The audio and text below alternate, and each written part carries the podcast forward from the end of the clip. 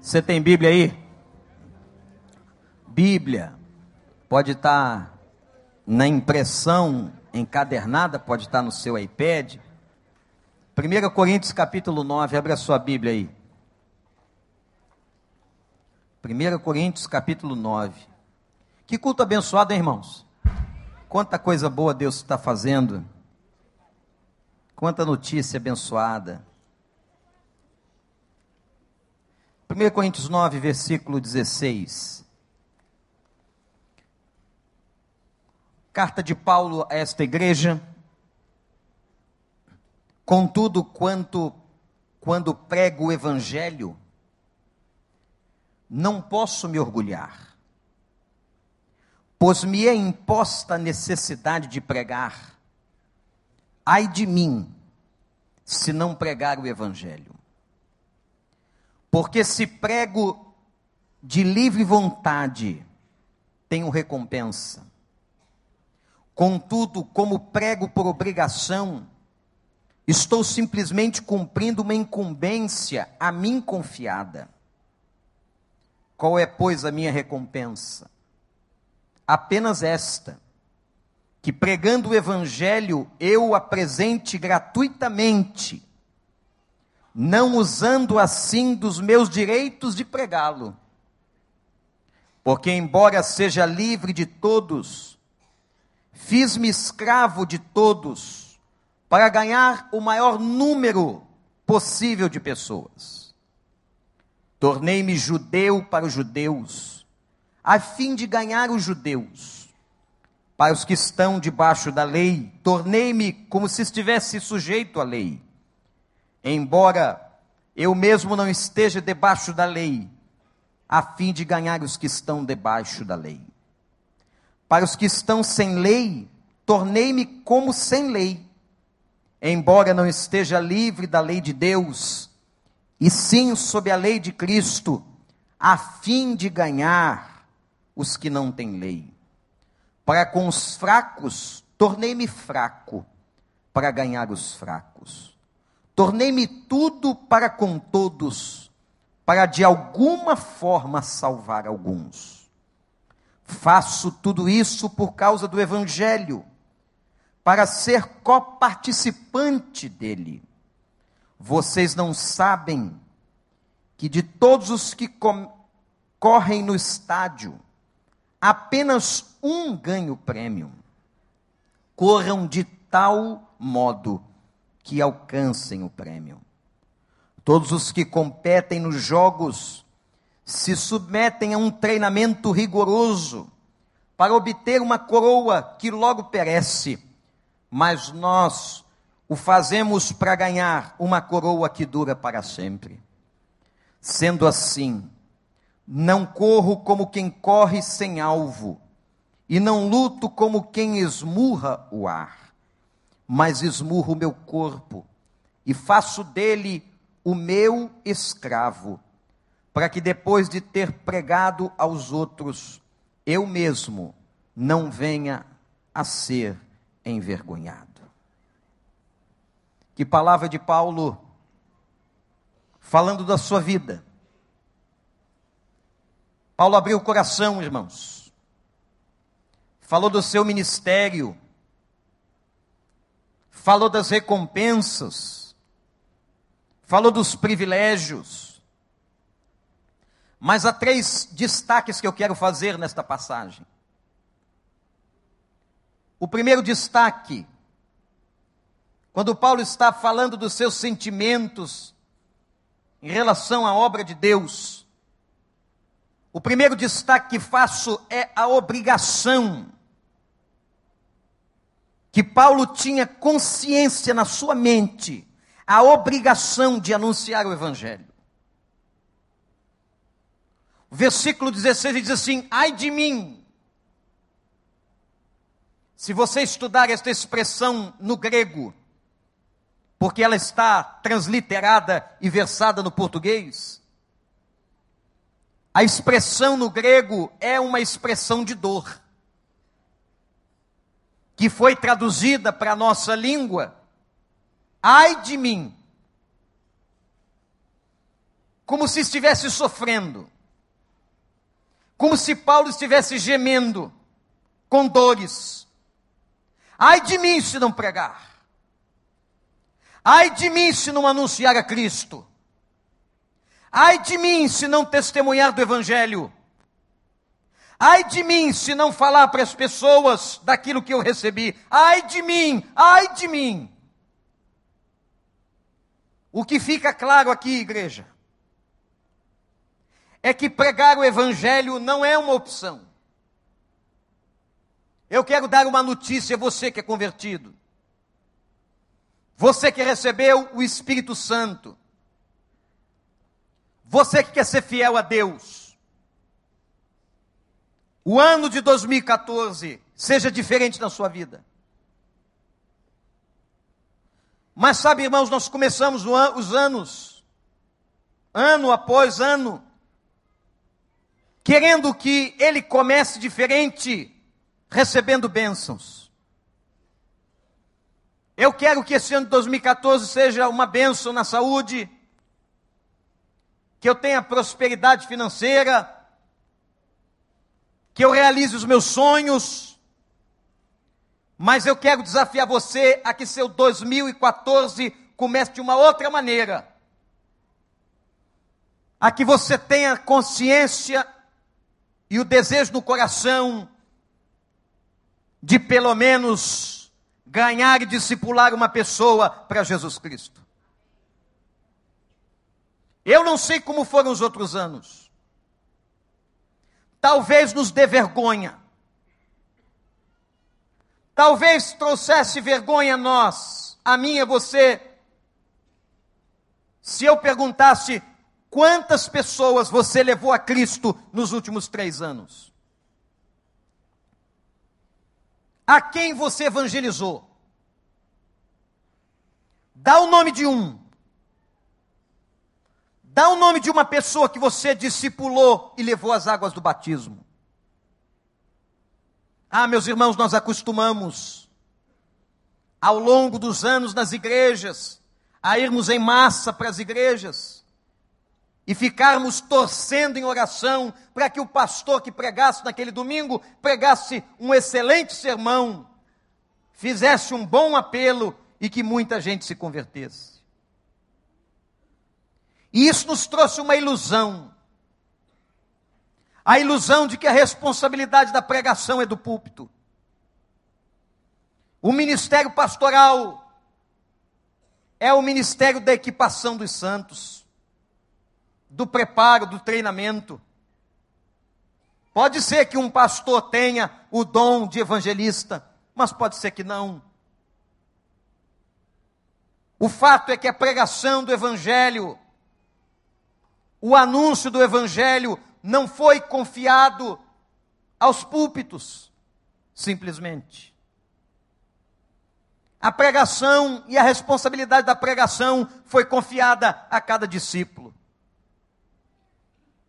Na hora de ser assunto aos céus, Jesus disse: Ide, continuem indo. O verbo está no gerúndio. Continuem indo.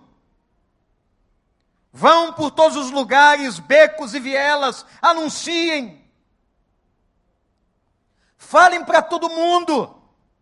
Não precisa ser teólogo, não precisa entrar no seminário. Não precisa nem mesmo passar pela escola dominical cinco anos. Basta que você vá com o coração aberto e conte para todo mundo aquilo que Deus fez na sua vida a experiência que você teve com Deus, a resposta de oração. Eu sei quanta gente tem aqui que teve respostas de oração em 2013, que teve respostas de oração essa semana. Conte para aquela pessoa angustiada, aflita, em agonia, conte para ela: olha, eu creio num Deus, eu falo com Deus que responde oração, eu creio num Deus que modifica as coisas. Eu creio num Deus de poder que atua na vida das pessoas. Conte para os outros, conte para quem tem sede, conte para quem tem fome que Jesus Cristo é o Salvador. Talvez você não memorize eu me lembro da agonia de uma senhora, convertida no final da vida, mas já muito prejudicada na sua memória. Ela diz: Pastor, como é que eu vou me lembrar de um versículo? E o pastor diz para ela: conte ou fale simplesmente o que a senhora sente por ele. O que a senhora sente por Jesus? Ela disse: Jesus é tudo para mim. Diga isso. Diga isso, porque o resto o Espírito Santo vai fazer. Não é você que convence. Não é a artimanha humana que convence uma pessoa não é a primorosa homilética do pregador, não é a eloquência da pregação. A eloquência de um pregador pode impactar um auditório, pode fazer com que as pessoas se admirem pelo vernáculo, pelo conhecimento bíblico, pela exposição didática. Mas um pregador não convence ninguém do pecado, quem convence a pessoa é o Espírito Santo, isso é trabalho do Espírito Santo. Ele veio para convencer o homem do pecado, da justiça e do juízo. O pregador apenas faz o seu trabalho que deve ser feito com diligência, com dedicação, com esmero, mas quem convence o coração da pessoa não é o comunicador, é o Espírito Santo. Por isso é que nós, comunicadores, pastores, pregadores públicos, somos constantemente jogados no chão por Deus. Vocês não têm ideia quantas vezes, irmãos, eu já fui jogado no chão. E o Senhor dizendo para mim: não é você, não é na tua força, não é na tua inteligência, não são nos teus cursos acadêmicos, não é na tua sabedoria, sou eu que faço, sou eu que convenço, sou eu que converto. Quantas vezes o Espírito Santo nos joga no chão? Porque às vezes somos humanos e quando a gente vê aquela multidão vindo à frente em lágrimas, temos a tendência humana de acharmos que fomos nós. Olha o que eu fiz, olha o que aconteceu. Não é nada disso. Quem faz é o Espírito de Deus. Quando é do homem, passa. Quando é do homem, é só show. Fazer discurso bonito, tem muita gente que faz. Tem muito professor universitário que sabe fazer. Tem muito político que sabe subir numa tribuna, tem muita gente que tem eloquência no vernáculo, tem muitas pessoas que sabem falar em público, mas não tem unção. A unção vem do alto e um convencimento do espírito. Por isso que você não precisa passar pela escola teológica, pela escola bíblica, para falar de Jesus ao ter experimentado, imediatamente corra para dizer: é verdade, Ele existe, Ele falou comigo, eu orei a Ele, Ele tocou meu coração, Ele é real. Conte apenas aquilo que Ele está fazendo com você. Não precisa sequer guardar um texto bíblico, isso vem com tempo, isso vem com experiência, mas que todos nós possamos dizer, como Paulo: ai de mim se eu não anunciar o Evangelho, ai de você, ai de mim, ai de você, se nós não pregarmos esta palavra. Isto não é uma opção do crente, pregar o Evangelho é uma obrigação não foi dada aos anjos. E Paulo diz assim: alguns momentos, porque há momentos que a gente faz por obrigação. Ou você pensa que todo pastor que vai pregar, que todo domingo ele está com vontade de pregar, que toda hora ele está com disposição, entusiasmado. Não. Irmãos, quantas vezes o homem de Deus sobe no púlpito e diz assim: Senhor, hoje eu estou fraco. Eu não estou conseguindo lembrar nem de texto bíblico. Eu não me lembro sequer do esboço que eu planejei. E é nessa hora que o Espírito vem e diz: É agora que eu vou agir. Eu gosto de pastor assim. Deus gosta de pastor que se humilha, que sabe das suas incompetências. Paulo dizia: quando penso que estou fraco, é aí que eu sou forte, porque a força do Senhor vem sobre nós. Louvado seja Deus. Não precisa, meu irmão. Coloca isso no teu coração. Que este ano de 2014 seja diferente, não pela bênção financeira, não por uma casa nova, por um carro novo, por um casamento novo. Não, não. Que este ano seja diferente, porque você vai chegar no final do ano dizendo: pelo menos eu ganhei mais um. Se cada um de nós ganharmos mais um, esse bairro será melhor, essa cidade será mais feliz. Se cada um de nós ganharmos mais um, eu tenho certeza que amanhã nós vamos ter o prazer de fazer três, quatro, cinco cultos, se for preciso seis ou sete, para que essa casa se encha e quem sabe nós construamos ainda outras para a glória de Deus, de ver gente sendo restaurada, família sendo restaurada para a honra e glória do nome do Senhor. Paulo olhava e dizia: não é uma opção, era uma compulsão espiritual. Você sabe o que é compulsão? Compulsão é um movimento hoje muito estudado pelos terapeutas, é uma vontade incontrolável de fazer uma mesma coisa. E Paulo tinha uma compulsão, terapeutas de plantão. Sabe qual era a compulsão psicológica de Paulo? Tem gente que tem compulsão por limpeza. Tem gente que tem compulsão falar mal da vida dos outros. Tem gente que tem compulsão por um monte de coisa. Paulo tinha compulsão para falar de Jesus. Eu quero isso. Você quer isso? Segundo aspecto do texto, ele dizia: Eu quero ganhar o maior número de pessoas. Eu quero ganhar o maior número possível. Ô, gente, eu fico pensando por que a gente não prega.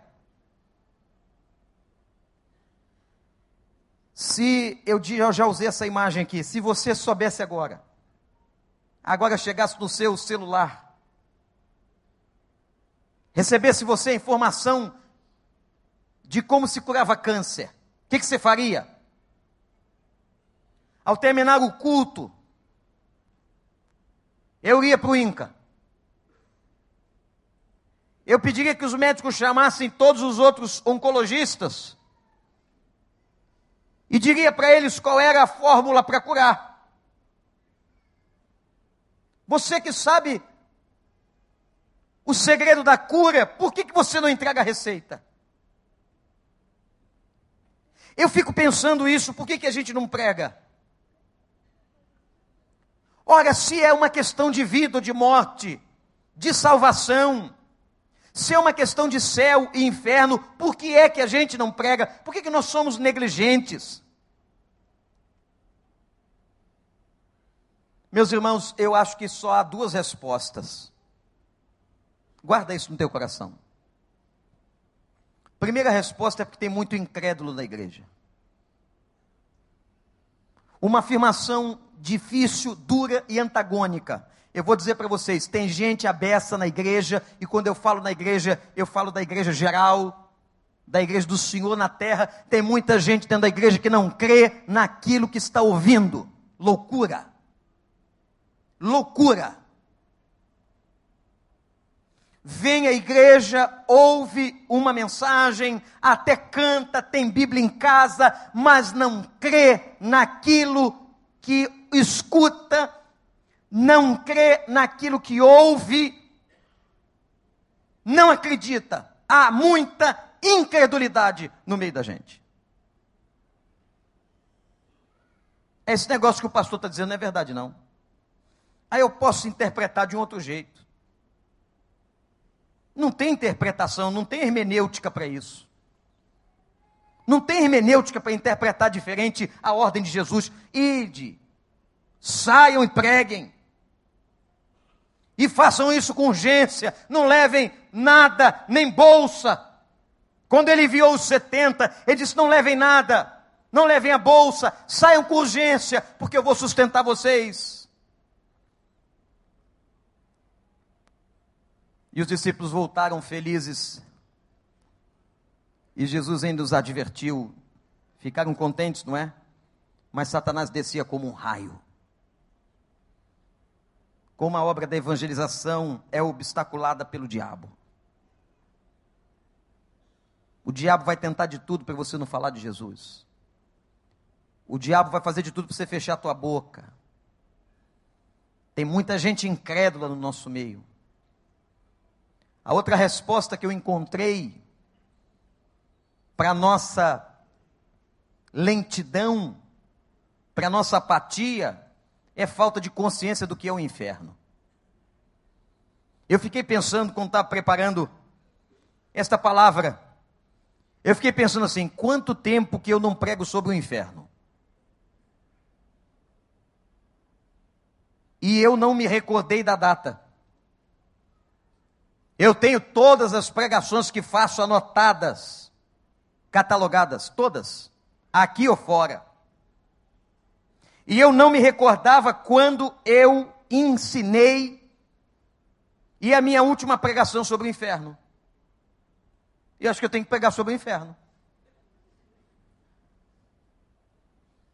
Porque apesar de muitos teólogos especialistas incrédulos, porque tem muito teólogo que não é crente, é só teólogo. Se espantem não. A Alemanha, por exemplo, que é um país luterano, os pastores são escolhidos em concurso. Então você pode fazer o concurso público para ser pastor luterano na Alemanha, de uma igreja.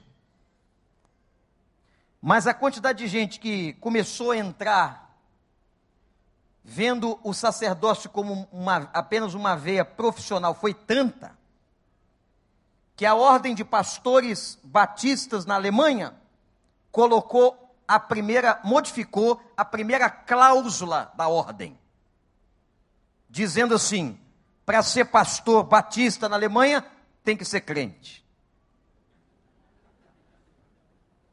Chega a ser ridículo. Dizer que para ser um pastor tem que ser crente. Mas tem muito pastor que não é crente. Que isso virou um negócio, virou um nicho. Virou uma maneira de ganhar vida. Mas eu creio muito naquela palavra de Gamaliel que disse: o que é de Deus prevalece. Mais cedo ou mais tarde a verdade aparece. Porque a Bíblia diz que nada fica encoberto aos olhos do Senhor. Você crê nisso? Nada. E Deus revela. Cedo ou tarde vai aparecer. Mas, gente, quando nós tomamos consciência do que é o inferno, a descrição trágica, se eu não lesse aqui o que é o inferno, eu poderia definir, como um professor de seminário que tive, definia o inferno assim: inferno é a ausência de Deus. Imagina Deus ausente da sua vida.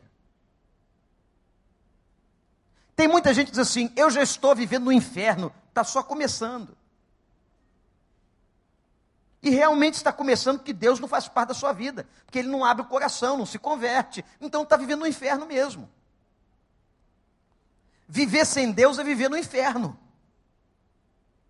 Só que esse inferno vai se aprofundar. Tem uma descrição toda na Bíblia sobre o inferno. A Bíblia fala de um lago de fogo e enxofre.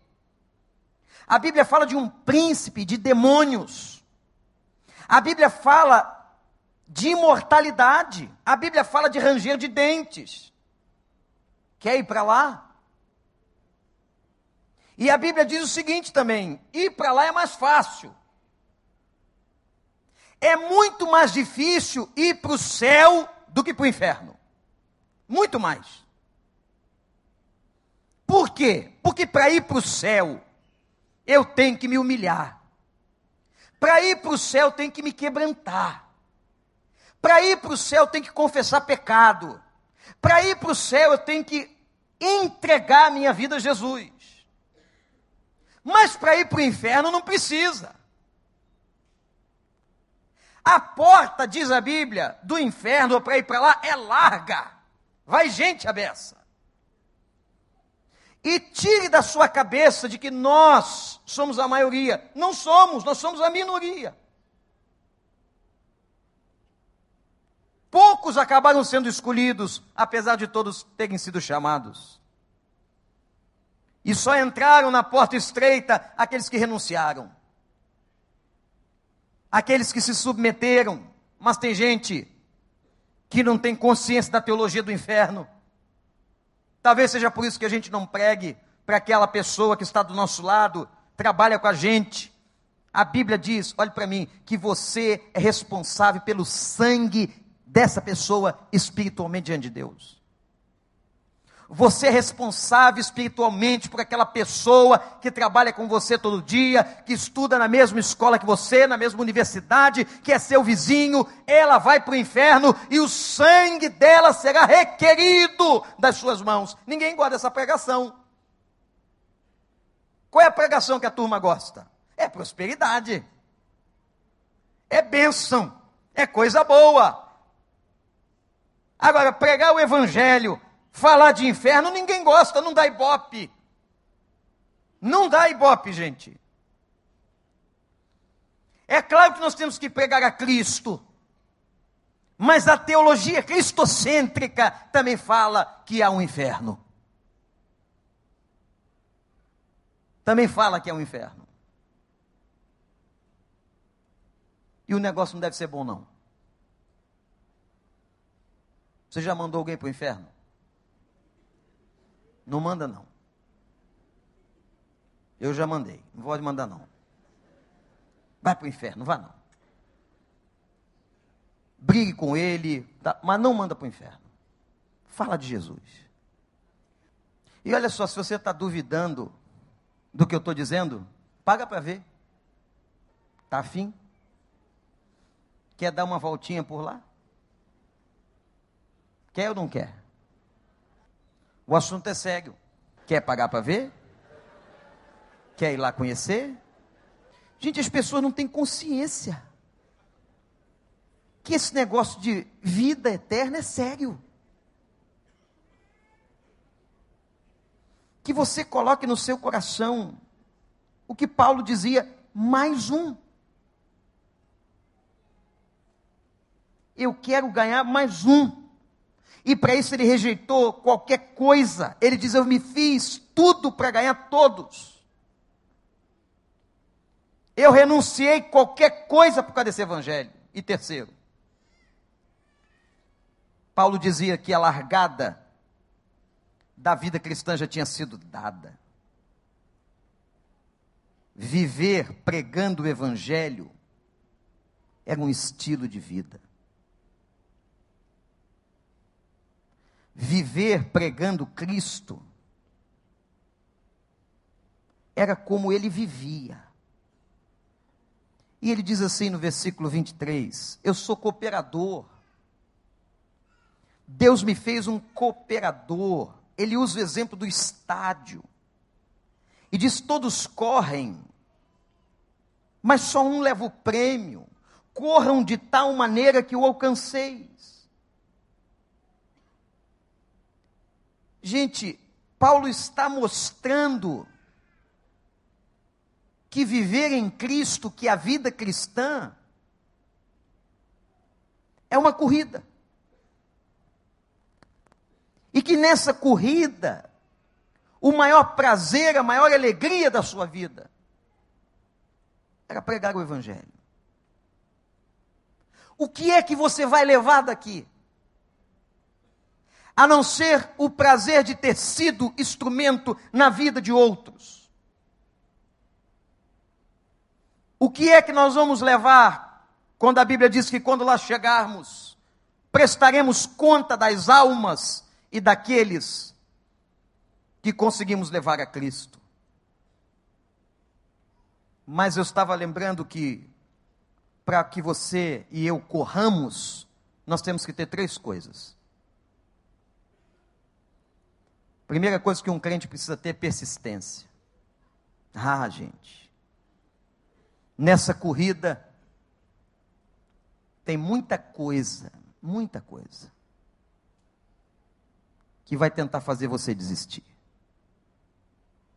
Segundo que um crente precisa ter nessa corrida é domínio. Muitas coisas vão tentar tirar você dessa corrida. Principalmente a sua carne. Tem que ter domínio. Domínio próprio é fruto do Espírito Santo. E terceiro, um corredor desta vida tem que ter esforço máximo. O humano não é salvo pelas obras, mas não há cristianismo sem sacrifício. Se você é crente, precisa ter persistência, precisa ter domínio, precisa ter o esforço de viver, de ser. De fazer tudo aquilo que é vontade de Deus. E Paulo diz assim: tudo isso para alcançar uma coroa incorruptível. Porque os que correm no estádio, os que estão em Suque correndo das Olimpíadas, nas Olimpíadas de Inverno, na Rússia, correm por uma coroa corruptível por uma medalha que se corrompe.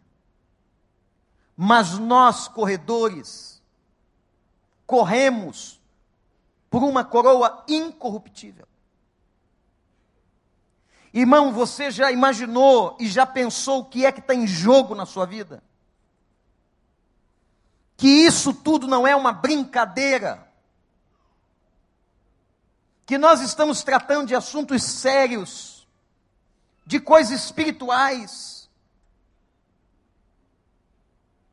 Não pode ter uma igreja passiva, que apenas somos assistentes de culto. Não.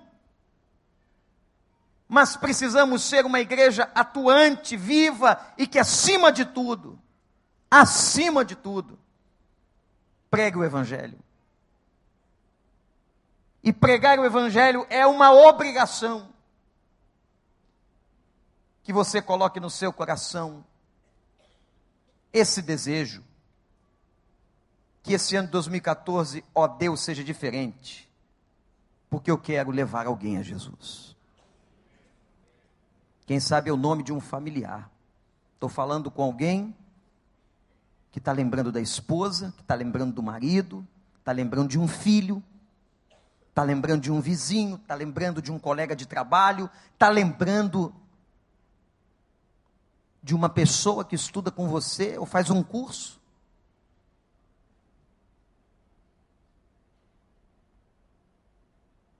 O que é que nos impede?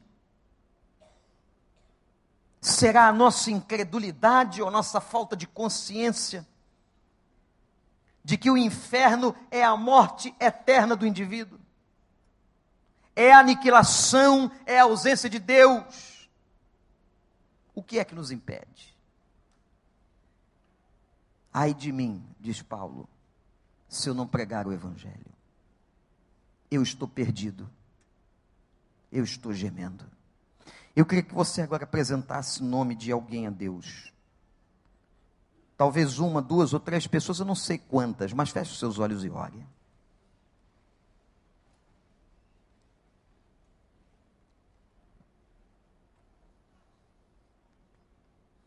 Coloca um propósito diante de Deus, diga assim: Senhor, eu quero ser instrumento para ganhar esta pessoa para Jesus. Seja de dentro ou de fora de casa. Diz agora o nome dessa pessoa para Deus.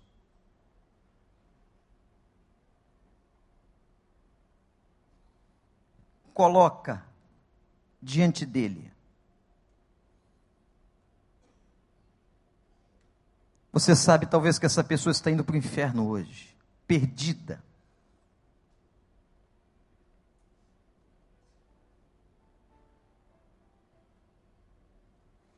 Eu queria que você, meu irmão, minha irmã, assumisse como igreja o desejo de ganhar mais um. Que esse fosse o alvo da sua vida este ano.